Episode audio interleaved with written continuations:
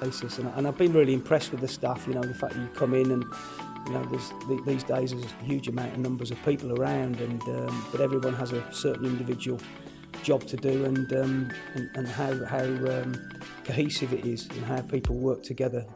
So I've been hugely impressed by that. It's been really satisfying to be part of it.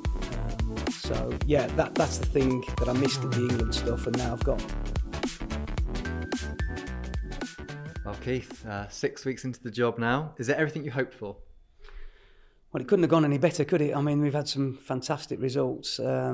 It's been a bit of a whirlwind, I must admit, 6 weeks coming into it. So every day been really busy, really enjoyed it. I mean, I'm back on the grass, working with players, working with my staff. Thoroughly enjoyed it, and yeah, the results have gone fantastic. We're obviously into the first throes of it. We're not getting carried away, but certainly great start for us. Can you talk us through your role in a bit more sort of clarity, I guess, how you differ from Paul Simpson in training and on a match day? There's not a great deal of difference from myself and Paul. I think, you know, we all have our strengths and weaknesses. I think very similar. We think the similar. We think the same way in terms of style of play. We're trying to add our experiences over a number of years. Obviously, Paul been involved in more management than I have. With me, it's more the coaching side of it. So I think generally on a day-to-day basis, we pick and choose who's going to obviously take the sessions. We have a collective. Obviously, the manager has the final say, and Dean's been really in terms of promising, in terms of very, very strong in his ways and his views of how he wants the game to be played. So we're guided well. And then obviously just support as much as we possibly can the players, trying to give them an identity and a purpose of how they're playing, and we just keep on checking on that every day and how well we're doing, and obviously things to improve on. And obviously Dean's not been long into management, but what's impressed you about the way he goes about his role? Well, he's very forthright. He's got a clear vision of how he wants to play. So that obviously helps us in terms of coaches, because that's important. We want a direction to go on, and obviously Dean's clear on that. I really like his honesty. He's a really honest guy. I never met Dean 6 weeks ago, to be perfectly honest. Obviously, Paul knew him a little bit earlier on, obviously with Shrewsbury connection. But for me, it was the first time I met Dean. But how honest he is, and how, and also a sign of humility about him as well. You know that, you know, he's got that real personal connection with people, and I like that. And I've been really impressed by that. And obviously. He started really well. I think he's very, very clear in what he wants to do. And sort of similar to Simo, really, you came here from the England youth setup. What was the appeal of City? How did the move come about? Really, all of a sudden, Bristol City. I worked at Cheltenham a few years ago, and obviously just up the road, so I knew the magnitude of the football club and the potential of the football club. So, and had also a really good relationship with the football club. I took a few people on loan here back in the late 2008, 2009. So, so that was already I had a connection with the football club and worked closely with it. But obviously, with myself being 5 years. Working with the England FA has a certain time span, because we don't get the day-to-day work like you would do at a football club. So it come to a stage where my time was really, I had 5 years there. I wanted to get back on the grass. I wanted some purpose. I wanted some direction about on a daily basis of working towards a goal. And when Dean spoke to me, as I said, out of the blue, talked about his aspirations, talked about what he wanted to do for the football club, that really excited me, and I thought it was a great opportunity for me to come back into the game on a full-time basis in terms of a daily basis and working. And I've got to say, it's, you know, I know it's 5-6 weeks in. I've really enjoyed it. Now we'll sort of dive into your professional footballing career, but I understand you've got a cousin who went down the music route. KK Downing, he's with heavy metal band Judas Priest. You didn't fancy joining him down the music career, no, I didn't have the long hair. Kenny he's a distant cousin from mine. It's a second, third cousin from me. I've kept in touch with Kenny over the years.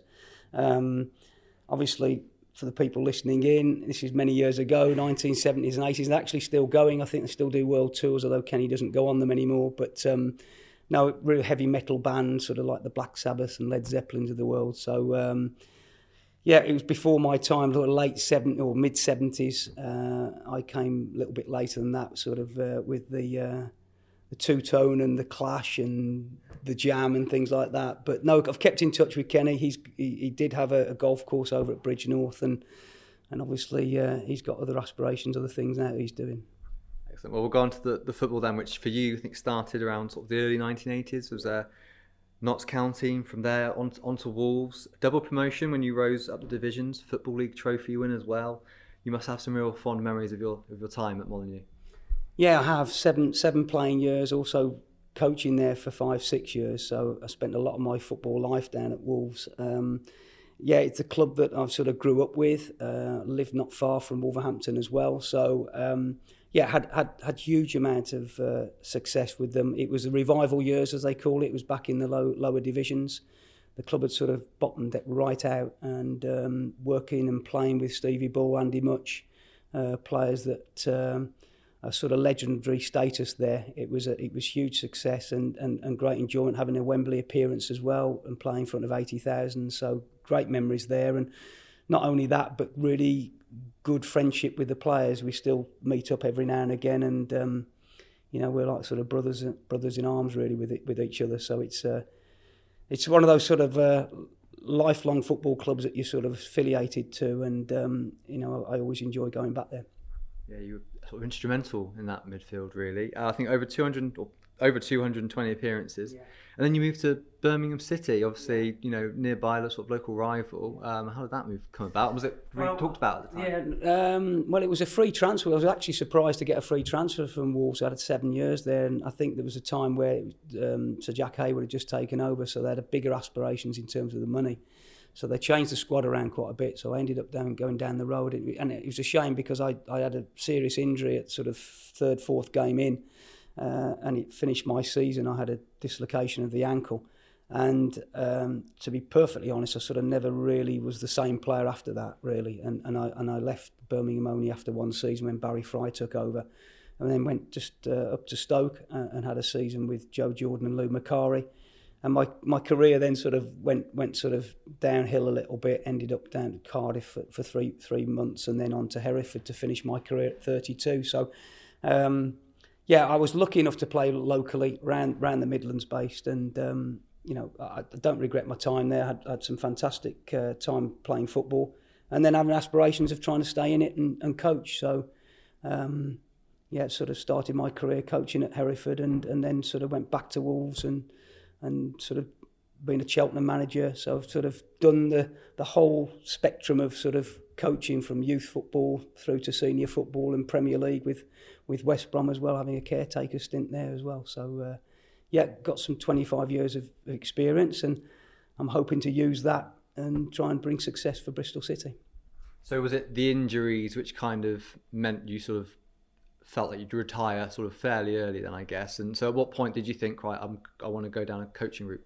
Yeah, good question. I actually started when I was younger. So I would take, when I played for Wolves, I would take the under-14s on a Sunday. So I was always having a huge amount of interest in football itself and coaching youngsters. So I got my qualifications very early at the age of 28. So I did it while I played. And then obviously when I finished at 32, I could use those qualifications of starting out. But great, huge grounding and huge learning for me, even starting at Hereford, who was a small club and having to do everything, you know, sort of driving minibuses, cleaning balls, putting the kit out, taking the sessions.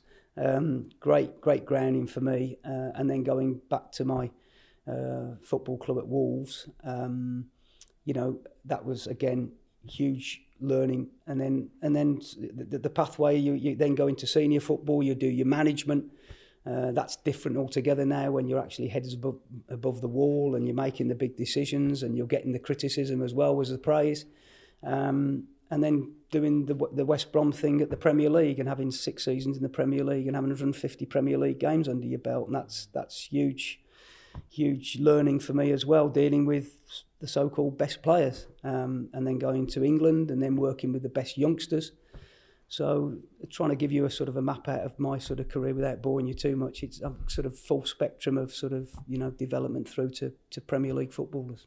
I mean, it's absolutely, it's fascinating. And I wanted to ask you about going to Cheltenham Town. I know you're like Wolves, you're held in high regard there as well. I mean, did you enjoy that experience? And especially when you look back on the 07-08 season, went down to the final day, I think, where you, you got that win you needed. What were those? What was that like? Oh, I mean, it's that was a huge achievement for me. I think there's a couple of things that, from my coaching perspective, winning the Euros in 2017, which is the first time in 25 years, and then the Cheltenham, keeping them up, although it took the last game of the season.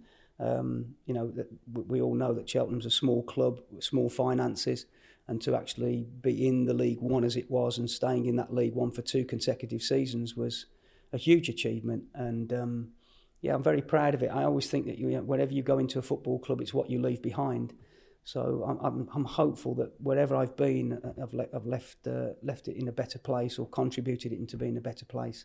I'm hoping to do that here. I'm hoping to obviously give this the best possible chance we can, and try and get this into a better position than when it is, because it's got huge foundation. You know, Lee Johnson has set it up brilliantly well and has developed it over the years, and we've just got to try and continue that. You had a little spell as well with West Brom in the Premier League. What was that experience like to manage the first team? I know it was only temporary, but what was it like? Yeah, 7 games over Christmas period. First and foremost, Steve Clark was manager and Kev Keane was assistant, so it was a huge shock when they lost their jobs. It wasn't expected, and the first thing is obviously the massive disappointment for those people. But then obviously you've got to get on with the job, and then we had such a busy period over Christmas. You know what it's like. You sort of, you know, there's 4 or 5 games over 2 weeks. You know, so you didn't have much chance to really think about it. But, you know, looking back, huge experience for me, huge learning curve.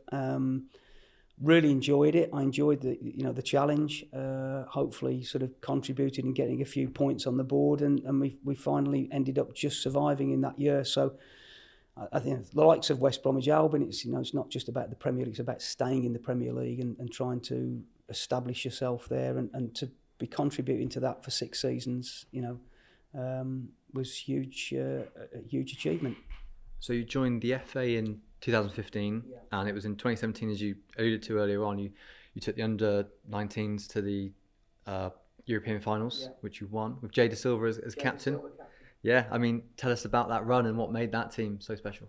Well, it was a strange one because we nearly got knocked out in the pre-qualifiers. We got beat by Wales, which nobody knows about. We played Wales and we got beat 3-2.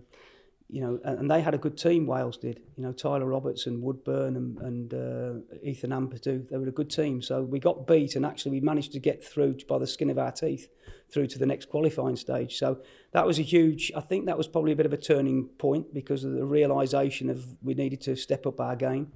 So we got through that, and then we went through a fantastic, we talk about momentum, we went through a real pre-qualifier. We beat Spain 3-0, which got us through to the finals, which Spain obviously notoriously a really hard opposition.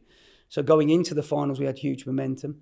The difficulty to try and explain really in short term is that when the finals are in July, at the end of July, so the player availability is always difficult because it's the start of the pre-season. So all the big clubs take their young players with them to certain tournaments around the world. So to establish and get 18 your best players is always very difficult. But we went there with, you know, the Ryan Sessegnons, the Mason Mount, the Jay Dasilvas. We had a really good core set of players there. And I've got to say, you know, we played exceptionally well, didn't lose a game. We won all 5.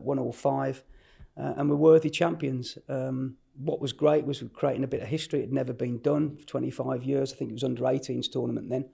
So that was a huge achievement for the boys, and one I'm sure will stay with me. It's certainly, for me, in terms of a coaching achievement, it's right up there. You know, and the boys were excellent right the way through because it's good experience for them. They're having 3 weeks away from home. Hopefully you're hoping that one of the 2 of these will go on to senior football, which gives them experience to, when they go into World Cups and European Championships at senior level. And that's the whole purpose of them, giving that game time and that experience of tournament football. mentioned Ryan Sessegnon, Mason Mount, you know, great examples of those kinds of players. And Jay Dasilva, of course, having working with him now, how much progress has he made since you were coaching him? Well, Jay's obviously what's the most. I always talk about football league experience. So these boys have really got huge potential at youth football, and you watch them a lot of the time when they're playing under 23 football. So there's a huge difference now from playing 23 football to senior football, and it's not just about the physicality or the speed of it. It's also the mental aspect where you're certainly the championship. You're talking about 46 games plus, you know. So it's not just about the physical and the tactical. It's a mental stage as well. So, you know, Jay is obviously now growing up to be a man and to deal with those sort of rigours and those, and the expectancy and the pressures of those. So seeing him now, obviously now he's more mature and grown up, and you know, he's still a top player. You know, I think Jay, there's a bit of misconception. He's the stature and being only 5'6", 5'7", but you know, he's a hugely talented footballer. Very, very good with the ball. It's great to be working with him again, and hopefully we can achieve something again in a red shirt rather than an England shirt. And what was the what's the appeal of international management? Because it must, we talked about it earlier on, really. I guess it differs to club coach and club management. What did you enjoy most about your time with the FA? Working with the best players, I think. Really working with hugely talented young players. The domestic clubs need huge credit for what they do. You know, England obviously had a rich reign of form in 2017. We won 2 World Cups and a European, but that's really down to the domestic working in terms of the EPPP, the coaching on the grass with the clubs. So the difference probably from club football to England football is that time where you have opportunity to work with your players on a daily basis. Whereas England, you'll have 10 days and then they go back for 2 months and then they come back for 10 days. And the difficulties, obviously, with the England football is the fact that you're trying to produce a winning team in such a short space of time. And if I could say, maybe add a squad of 20, you'd have 15 different clubs.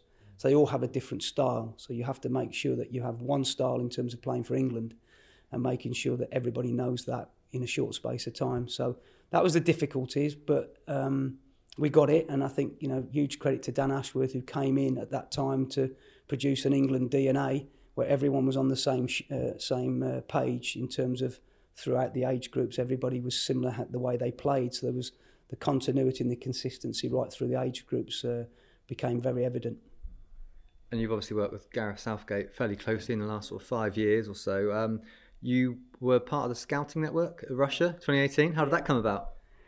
Well, there was 5 coaches going out there to obviously do the scouting. So it was a huge operation going out to Russia. It was absolutely fantastically organised, so well. So yeah, we went out there for a couple of weeks. We were looking at designated teams that we had this prediction of whether we were going to go through the rounds. And I ended up being part of the Swedish game in the quarterfinals, where I'd followed Sweden throughout the competition, and then having to go in and obviously deliver it to the staff and things, and going in actually onto the camp in Russia. Fantastic memories, and just having a little bit of part to play was great. But Gareth and Steve Holland, of course, were exceptional people there, allowing that to happen, and obviously being part of it was huge satisfaction. Then obviously you left the FA to come join Bristol City. Was it Dean or Mark Ashton who headhunted you? What did you miss about club football? I don't know who headhunted me. Obviously, I had a call from Dean. I've obviously spoke to Mark over the years. I know Mark over the last 2 or 3 years. So, but Dean sort of originally spoke to me. It's just the day-to-day runnings of it, and actually involved and working with fantastic staff on a daily basis, everyone having one huge goal to try and achieve the same thing, and you know, just not just working with the players but the staff on a daily basis. And I've been really impressed with the staff. You know, the fact that you come in and, you know, these days there's a huge amount of numbers of people around, and but everyone has a certain individual job to do, and how cohesive it is and how people work together. So I've been hugely impressed by that. It's been really satisfying to be part of it. So yeah, that's the thing that I missed at the England stuff, and now I've got. obviously 3 wins from 3 games has been the perfect start, really. With all the experience you have coming here, do you feel this club has a genuine chance of doing something special? Yeah, but like everything, it's time. It's over time. I think if you put into context, we've got a new manager, although he's been here for a while. I think we've got 2 new coaches. We're adding some players. We're changing the squad slowly but surely. I've been hugely impressed by the players. Their attitude to the work on a daily basis has certainly been very, very impressive and has got us to a certain level at the moment. But I think everybody's aware that we have to not get carried away. We have to be fully aware that every day is so important. The Championship has a habit of sort of biting your backside if you're not on it on a daily basis. You have to be consistent in what you're doing, consistent in terms of your approach to each game. And you know, it's a long-winded answer, but there's potential here, and we see signs of it. We've got to try. It's been so close over a number of years. We just missed out. There isn't a lot wrong with what's happened before. It's been a huge foundation built, and we just have to try and improve those certain consistencies, you know, whether it's set plays, whether it's about levels of the game and how you play as an individual, as a team, as a unit. If we can get those to a certain amount of level, and listen, we're going to lose games, absolutely sure about that, but it's trying to lose as few as you possibly can and trying to churn out performances that you don't quite get right, but get some points out of, whether it's a draw or something, to grind out a season. And we have to have that mentality. And what's good about this squad is that last night has proved that we've got some competition.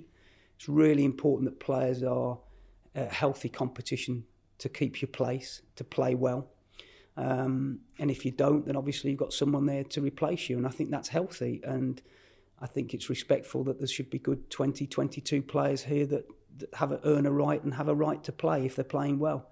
And that's obviously a healthy problem for Dean to select, but it's certainly the best problem to have rather than only selecting 11 players that could, you know, that are only on form. So if everybody's firing and everyone's pushing each other, that will certainly help us to achieve what we want to achieve. Well, the game on Wednesday night against Northampton, rightly the players are absolutely buzzing. You know, the confidence is so high going into the game on Sunday against Stoke City. How do you, I guess, manage those levels so that overconfidence doesn't creep in?